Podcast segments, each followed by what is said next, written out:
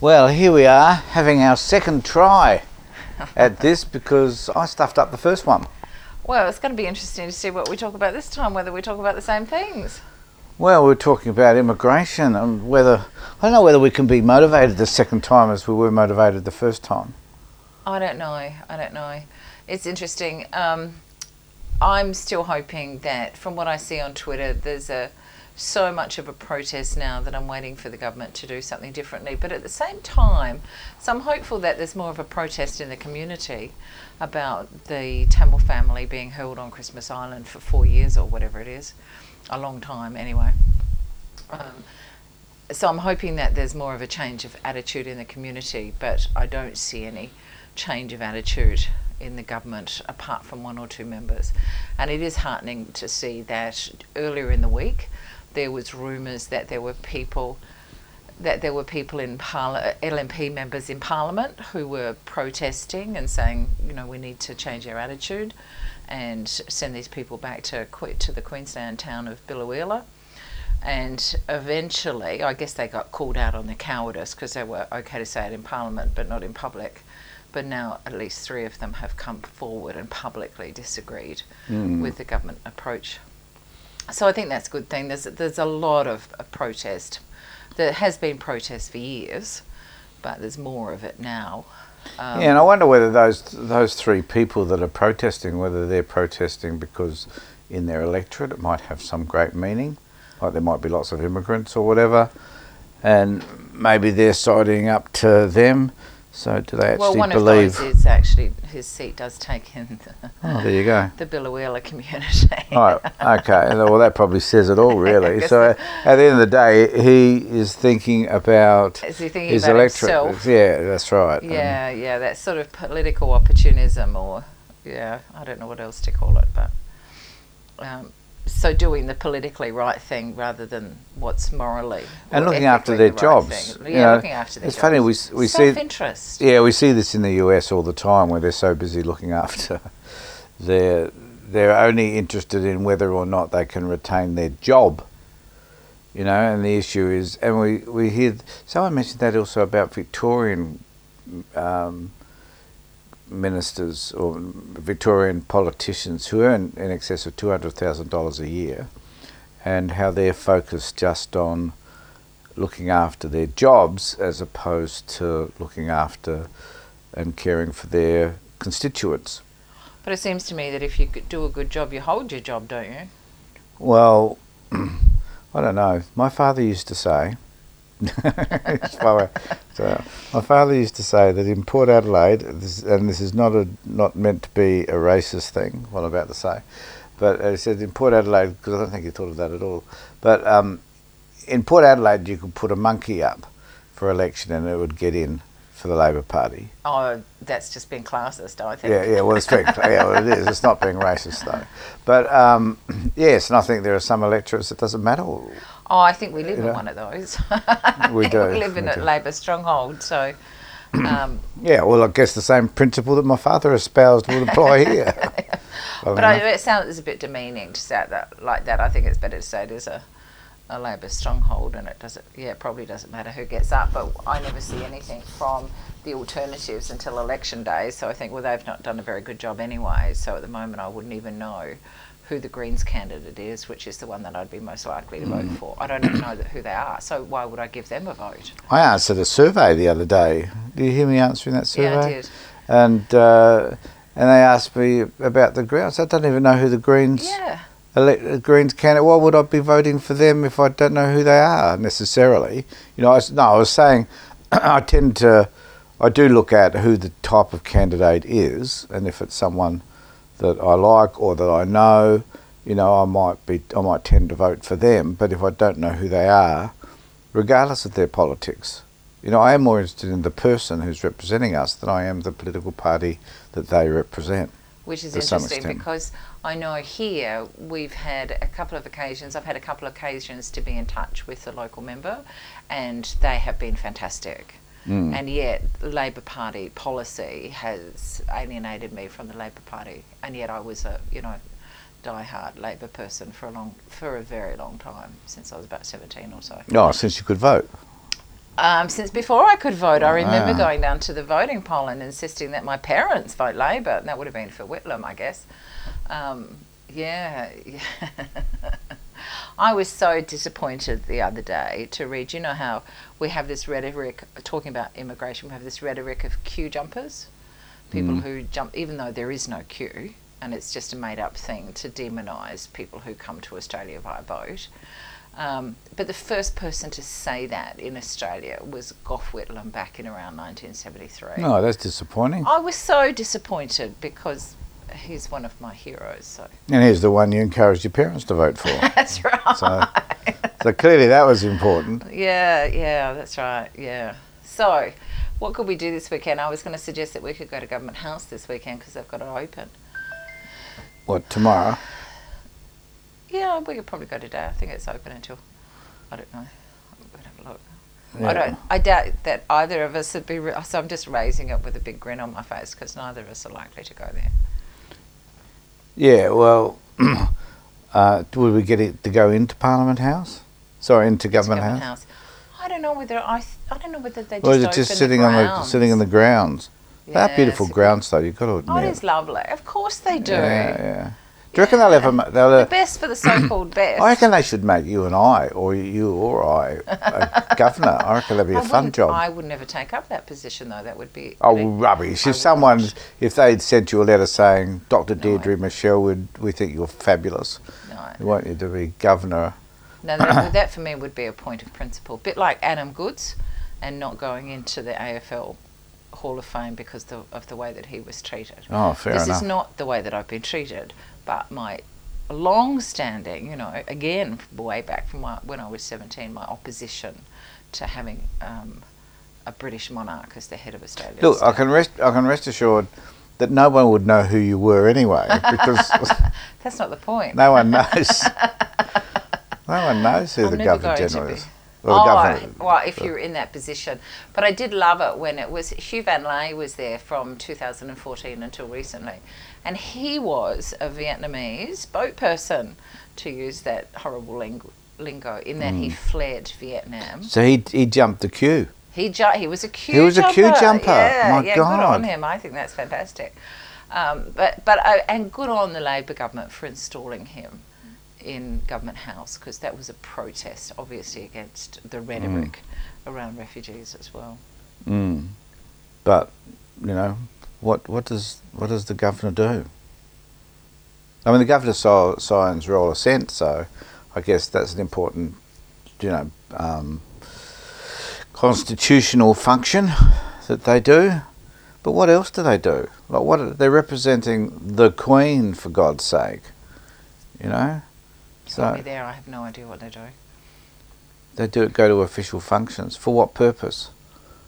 Like, who sees them? cleaning, like- cleaning our ass. We're basic plebs, love. Yeah, yeah, well, that's true.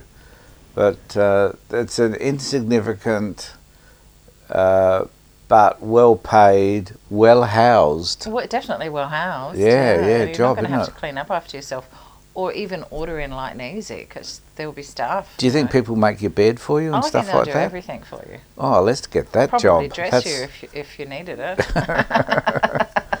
well, we're getting to that point in our lives where we might need it. oh, so we can pretend we're aristocrats. yeah. yeah, in a nursing home with people looking after us and changing our nappies.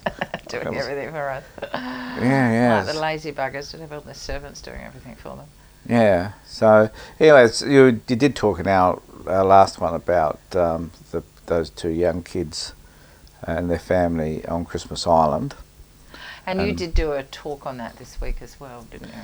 Yeah, yeah, because um, you know it's about well, our, our focus was on children, so it was about how these, you know, one of them became ill with pneumonia or some other condition, and uh, it took them a while to attend to her. Really, that was the distressing thing, and and uh, fly her out to Perth, and I just. I just think our caring for well, our caring for children is appalling. End of story. That's that's something I focus on all the time. The way we don't care about our kids at Or all. some children. Well, um, well, you know, the fact is that children don't focus politically on our agenda much at all. No, that's true too. So- there are some children um, who'll be treated definitely differently than other children. So if that had been a white family, would they have been treated differently? Well, if they were a white family, they wouldn't be on Christmas Island with immigration issues Well, to start with. they wouldn't be exactly. They would be treated differently. You know, interestingly enough, I mean, most of the people in immigration or detention center, immigration centres, uh, are usually bloody British who have overstayed their visas. their visas, yeah. So they, they've clearly, well, have they jumped? Maybe they're in a different queue altogether. I think they probably are. That's a different issue altogether, isn't it? Really, as opposed to us. You know, for example, we, we haven't found any. I don't know. I don't know how many. I think they're the only people on Christmas Island, aren't they? Are there I other detainees I on don't Christmas Island? actually know. I, all I know, really all I know is is um, that it costs a fortune to keep them, and that's taxpayer money. So and it costs something. It's already cost like something like six million dollars. Mm. I've heard stories of two guards following mum and the two children walking along the beach, which just sounds like the most ridiculous thing in the world, because where are they going to go anyway? And Hop in a boat, hop in a boat, and go back to Indonesia. I don't know. and and plus, you know, that's expense. So that's part of that six million dollar expense, obviously. And the third thing that I heard was Kristina Keneally um, did go to recently to Christmas Island and visited the family, and she saw an incident where a guard hurt their hand, and they were immediately evacuated to Perth Hospital. Oh Hospital. right. Whereas little Tharnica was ill for something like ten days before she was evacuated to Perth Hospital. So we did talk about in the in the previous conversation, which we're not playing here, but um, about the inhumanity that we show towards people. End of story. You know, unless unless there's something self-serving in it, politicians don't tend to want to just I don't know, just follow their their humaneness if they have any. I don't think that. Well, it seems to me like they don't. I don't know whether we just have a bunch of psychopaths or sociopaths, and what is the difference between a sociopath and a psychopath anyway? But they're definitely, I think, they're they're, they're bullies. Mm. And what's the difference between a bully and a psychopath? They're all technical things that I don't know the answer to. Well, I don't think a bully necessarily needs to be a psychopath. I think a bully often doesn't recognise nor actually care about the behaviours that they do and the impact that they have on others. Um, but a, a psychopath wouldn't have any emotional connection anyway, whatsoever, normally. Um, and a sociopath is someone that just finds it in, difficult to interact with the world generally. Okay, Whereas a psychopath can interact with the world really, really, really well. right. A sociopath may not. So okay, so maybe they're bullies, according to those definitions. Well, But they're, they're they've been bullying. bullying that family, and um, For what end, though? to what end? Well, it is that the whole rhetoric around we don't want the people smuggler business starting up, and that that line that Julia Gillard came out with in something like 2008, where we don't want people to die at sea, and oh my God, I think I heard um, a, a, a, a, la- a liberal MP call out that same line. They just use it. They actually they don't care at all. They just don't want people coming. I don't think they care about people dying in the ocean. I don't think they want people. Well, they don't care about people dying when they're in detention. So why in the hell would No, they care about people? that is just what they say. Yeah, yeah, and and it's it's a It's a line um, they trot out now. yeah, and it's how can I describe it? It's a feigned sense of empathy. You know, like they're feigning empathy, empathy Yes, and know, they're not, yes. so they appear like they're Yes. empathetic. We don't want people to die Yeah. because they want to come to Australia. I don't Uh, believe any of them No, I don't believe. I believe they use that just as a sort of a, I don't know, a trope or something. I don't yeah, know. I think it, you're, oh, you're right. It is a trope. So there's the trope. We don't want the people smuggling business starting up again, and we don't want people dying at sea during that business. Um, and if you read um, Behrouz Boochani's book, oh my God, it starts out with a terrible situation where he is on a small boat from in, coming out from Indonesia, and the boat is overturned, and there are people who do die at sea, and he is picked up by a larger ship. I can't remember um, whether they were English or Norwegian or whatever, but anyway, And so you know about that possibility, and it sounded like a really, really Mm. rugged thing to do, and which speaks to the risks that people are prepared to take to get to somewhere they might feel more safe from where they're fleeing from. And do we ever really talk about the trauma that these people have experienced in their lives generally and the reasons why they're leaving whatever it is that they're leaving? You know, like we tend to we tend to think that somehow they're they're middle class people that are simply looking for a better life. Yeah, As opposed- they would have come by plane. If They that would was have. The case. So who are- who are most of the people that come here that overstay their their visas? Uh, They're they people that fly in. yeah, yeah, yeah, that's right. And they might well have money as well, even if they're fleeing, but they're fleeing to safety. The issue is not the money. and where's this line that they talk about where Mm. The everybody's the queue? Yeah, there is Where's no that? queue. There is no queue. But you're suppo- what you're supposed to do to be a good refugee, and I'm using inverted commas there, is be waiting around in a refugee camp for years. And then you're called a good refugee, and then you're allowed in. Yeah, and if you apply for refugee status, you you would probably apply for refugee status in the country in which you are housed, right? So, um, you know that is the country at which at the, you so you're in the country where you are at risk of being harmed or killed or whatever, right? Um, so the issue around refugees is that they don't want to stay in that country. They don't want to stay where they're likely to be harmed or killed. So they try desperately to move to somewhere else where they're not. So do they then when does this queue start? Like does it start in the country of origin or does it start when they go to a refugee camp? Um, and when you're in a refugee when we camp, started bombing Iraq, well, yeah, probably. And I think we need to look at our complicity in some of the situations from which, obviously not all of them, but some of the situations from you know countries from. Well, did it start? Did the Vietnamese start to come here? we when, were definitely complicit we were- in that. when we were bombing the daylights out of their their Obviously country. we were complicit in that. you yeah. know, and a lot of them were political refugees because they sided with the other. And then there's all these Afghanistan um, people that worked with the Australian forces as well, um, who are Well, likely to as be translators. as- yes. yeah, and, and other things, Mm. but they um, they're likely to be killed by the Taliban. Yes, they will no longer have any protection. Now, so where do they fit foreign. on the queue? Yeah, yeah. You know, and what consideration have we given to them? I believe we've given some, but you know, But I what think evidence? We saw a little bit of this queue during COVID anyway, didn't we? Because Tom Hanks was in Australia when we weren't letting anyone in. He was already here. oh, he was already here, was he? Yeah. Were there Yeah. other people that we let in? Uh, probably. Uh, there would have been. Let me think. There were, I don't know whether for the Australian Open in the, the golf um, that we had overseas visitors We did. for that, and for the um, tennis Mhm. there were. There's a whole lot of That's true. That's true. They did that. have to go into quarantine, which they protested about. I think we had a I think if you've got money, if you've got money and influence, you You're can probably get into at any the top of country. the queue. Yeah, well, yeah, that's the point, isn't it? You're Yeah. always at the top of the queue if you've got loads of money. yeah. Yeah. And if you've got brown skin, no money, and a bit fleeing persecution, you've got bugger all. You're at the bottom of the queue. And if you can get a visa into the country, you're probably in a better position as well because you can apply for certain grades Yeah. of visas over time, working visas, whatever. So if you if you've got access to a job and uh, And whatever, sponsor, and, somebody it, yeah, sponsored some you, someone yeah. sponsors you, you've got a good chance of getting in.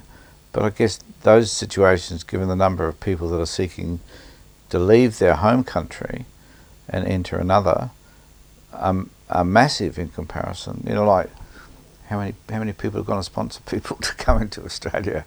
Mm. You know, we wouldn't have that many people that could sponsor people, I guess. So, yeah. So how do people do it correctly? Who knows?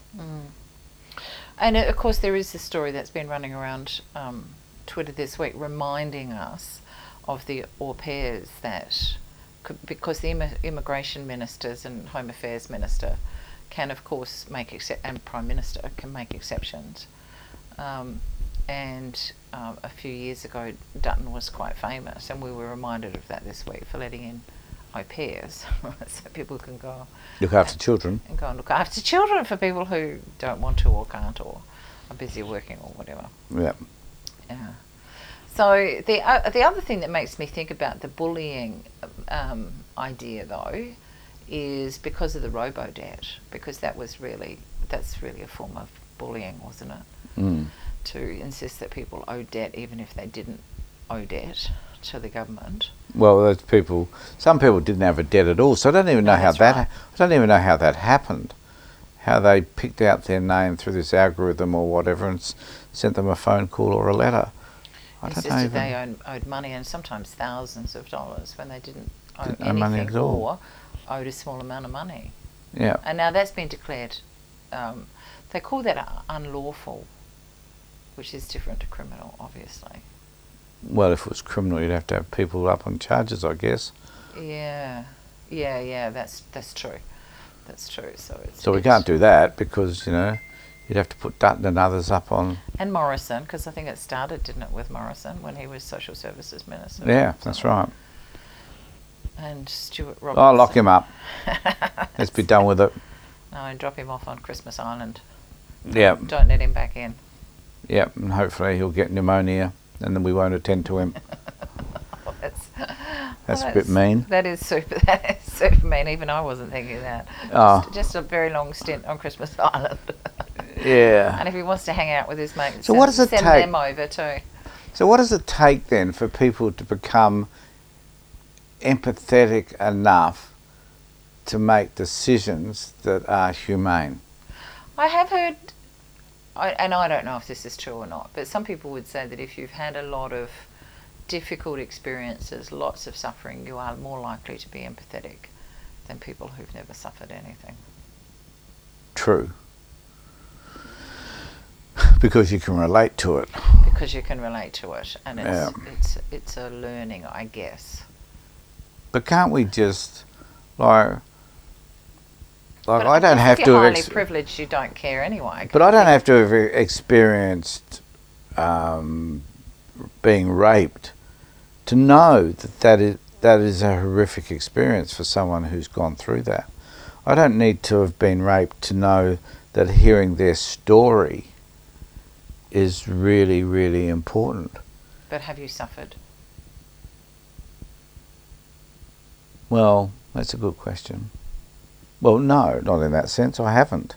Not physical abuse. You've never suffered that. No, emotional and psychological, I have though. There you go. So I live with you. yeah, there you go.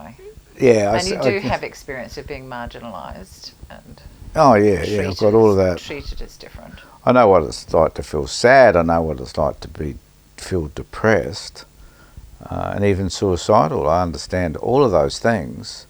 I know what it's like to be in those positions. It doesn't mean that I've I've necessarily had the same circumstances. It's have about it suffering versus no. uh, You know, it's hard to imagine any human being, no matter how privileged, not suffering anything, because you'd surely go through at least loss. I can't even I can't imagine what it'd be like to be in a war a war torn country. No, me neither. I can't imagine that. But I could relate to that movie we saw the other day, Birdsong. I could no, not relate. I could understand the trauma Yes, of watching you know, I've never been in a war setting me either. neither. So oh haven't you? you say that as if it's, it's new information for me. No, I I've never. been- I think some kids live in do seem to live in something that could be characterised as a, a war zone, yeah, yeah. um, and certainly the trauma. Lots of violence and yeah, exactly, that sort of stuff. Exactly, and not Fear. knowing fear. Just yeah, fear. living with eternal fear. I certainly had that. I was always living in fear that I'd be um, ousted from my foster home if I Mm. didn't comply.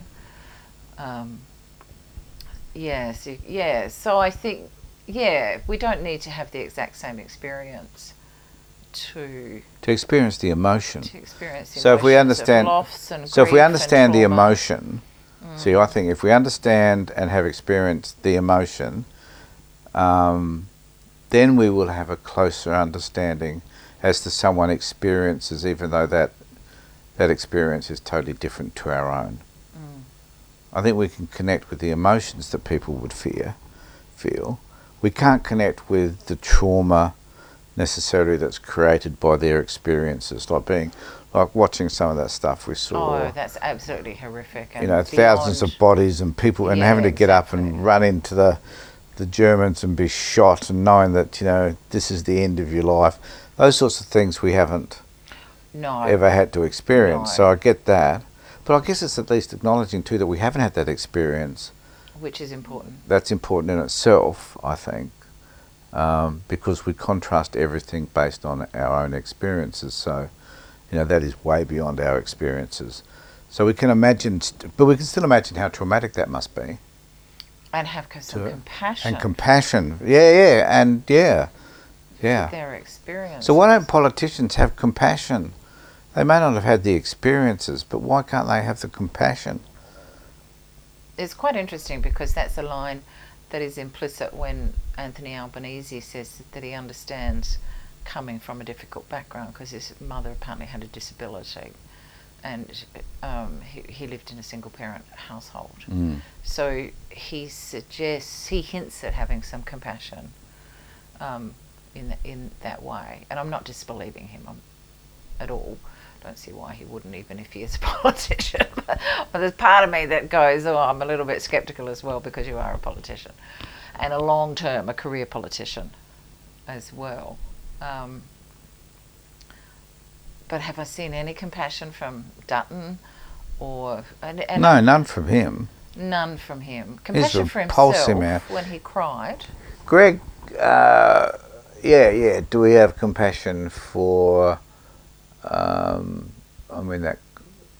well, What's the the the guy who um, is up for assault?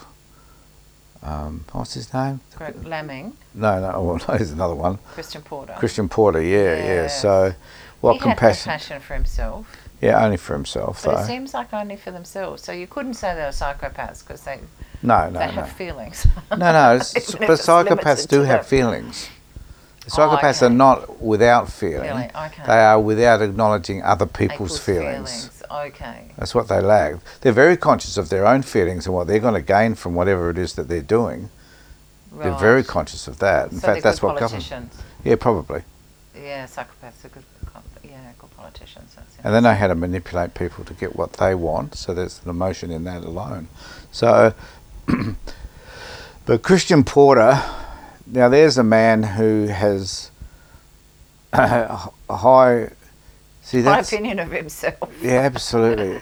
Now, see, that entitlement is the other Sense issue. that, yes. These guys believe that they're, in, or not just guys, these people believe that they're entitled to the position that they hold, the income that they earn, and the power and authority that they wield. So they think that that is the thing that they, that is more important to them, I guess, than feeling compassionate for others and making decisions based on compassion alone. Because compassion is irrational. For these people, it's all everything else is rational. You know, the way they wield their power, their own influence, their own sense of entitlement, all that's rational, I guess, for them. The irrationality is being compassionate for other people Mm, I see it the other way around. because emotions Oh. are not rational. Yes, I don't disagree with you, but I see it as the other way around that the rational thing to do is to be compassionate and kind. Well, that I would agree, but I don't think they see that as because rationality.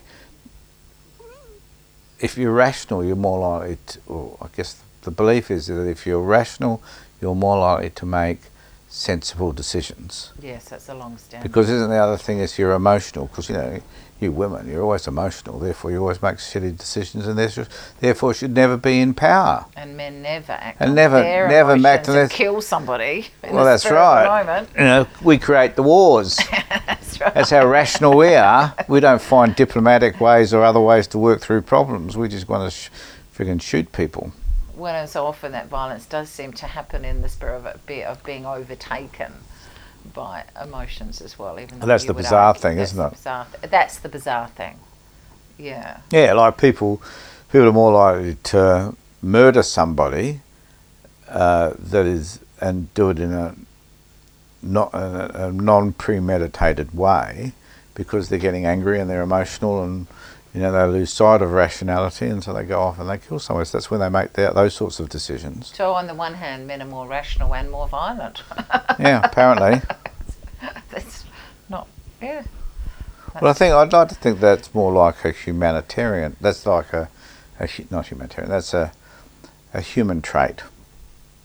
No, I, I don't I don't don't think it's disagree with you. If we think about the way that masculinity and femininity is constructed, then men are constructed as more rational and less emotional. But the reality is It's not true. That's the way they're constructed. That's right. That's But right. the reality is that men are more violent, yeah, uh, physically violent, than women who are constructed as being gentle and kind and more nurturing and compassionate. yeah, and I think the reason why men are more more physically violent is because they're usually stronger, larger, um, Not because they can. and they can. Yeah, yes. Yeah. Yeah, it's that whole idea of weakness that men aren't supposed to be weak and you need to be physically Yeah, strong and powerful. and it's not like women don't try and fight back. I know Mm. many cases I've worked with over the years where women have have tried to fight back, but you know it's an escalating event, isn't it? And eventually, the stronger of the two takes over and beats the shit out of the weaker of the two. Mm. It's just the way it goes. As the physically weaker. of- Yeah, that's right. And then eventually, the physically weaker of the two learns not to fight back in that way, so they'll choose other methods to fight back. Mm. You know, arguing, walking away, that sort of stuff. Mm.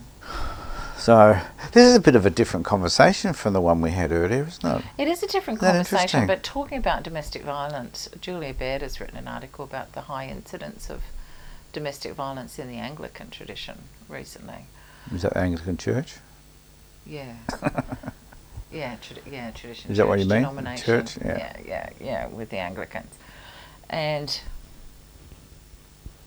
Mm. and I'm glad that she raised that.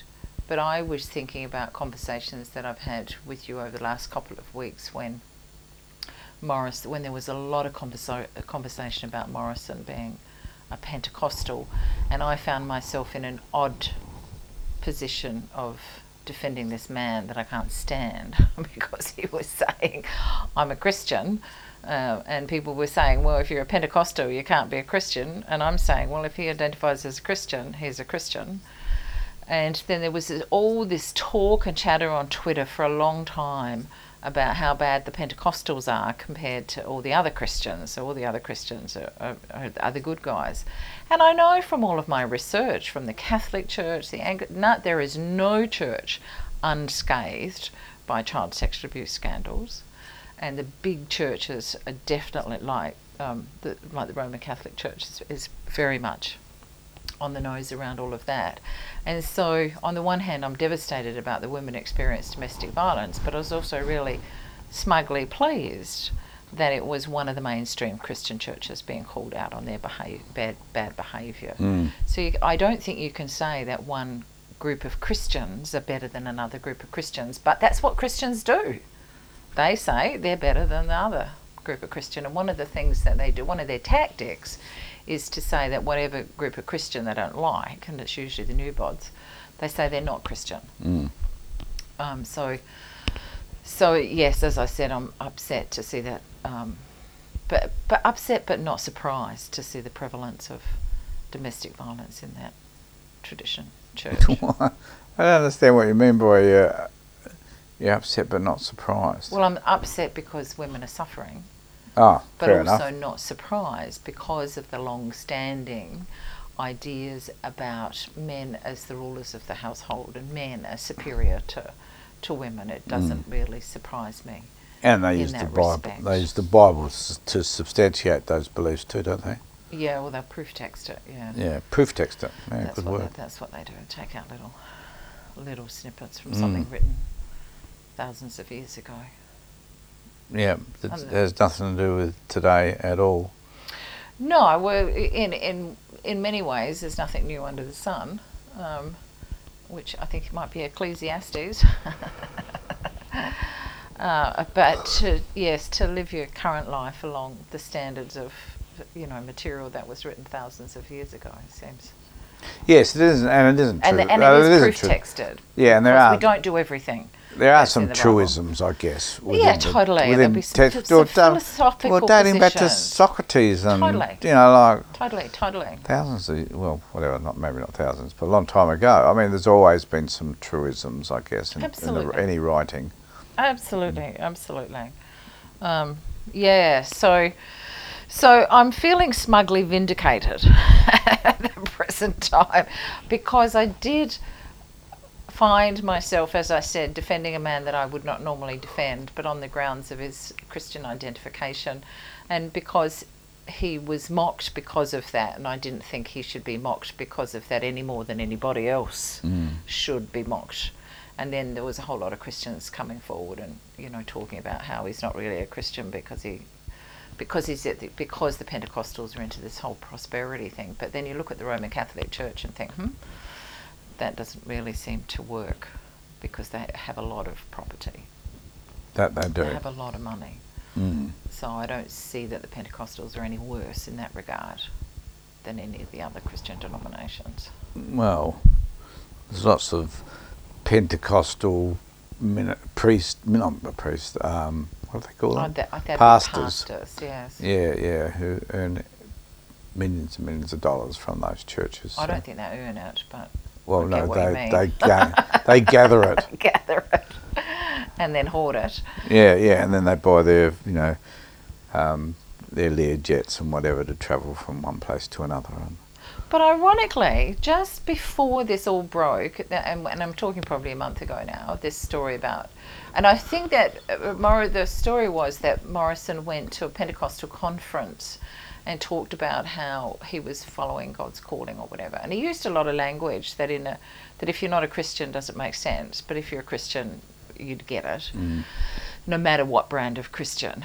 And he needed to get called out because he used um, public funds to get there and be there. So I think that was ent- entirely right. so it was a private should- event. private event, but he used public funding, so it was totally right that he'd be called on that. Yeah. It was the conversation around picking on the Pentecostals that I that I didn't end up agreeing with, um, and that went on for quite a long a long period of time. I didn't think that they were. You know, people would talk about being him being a the Pentecostals being um, snake oil snake oil salesman and that sort of stuff comes to mind. But it was on the back of a story of the Greek Orthodox Church and a particular priest in that tradition making oodles of money out of aged care.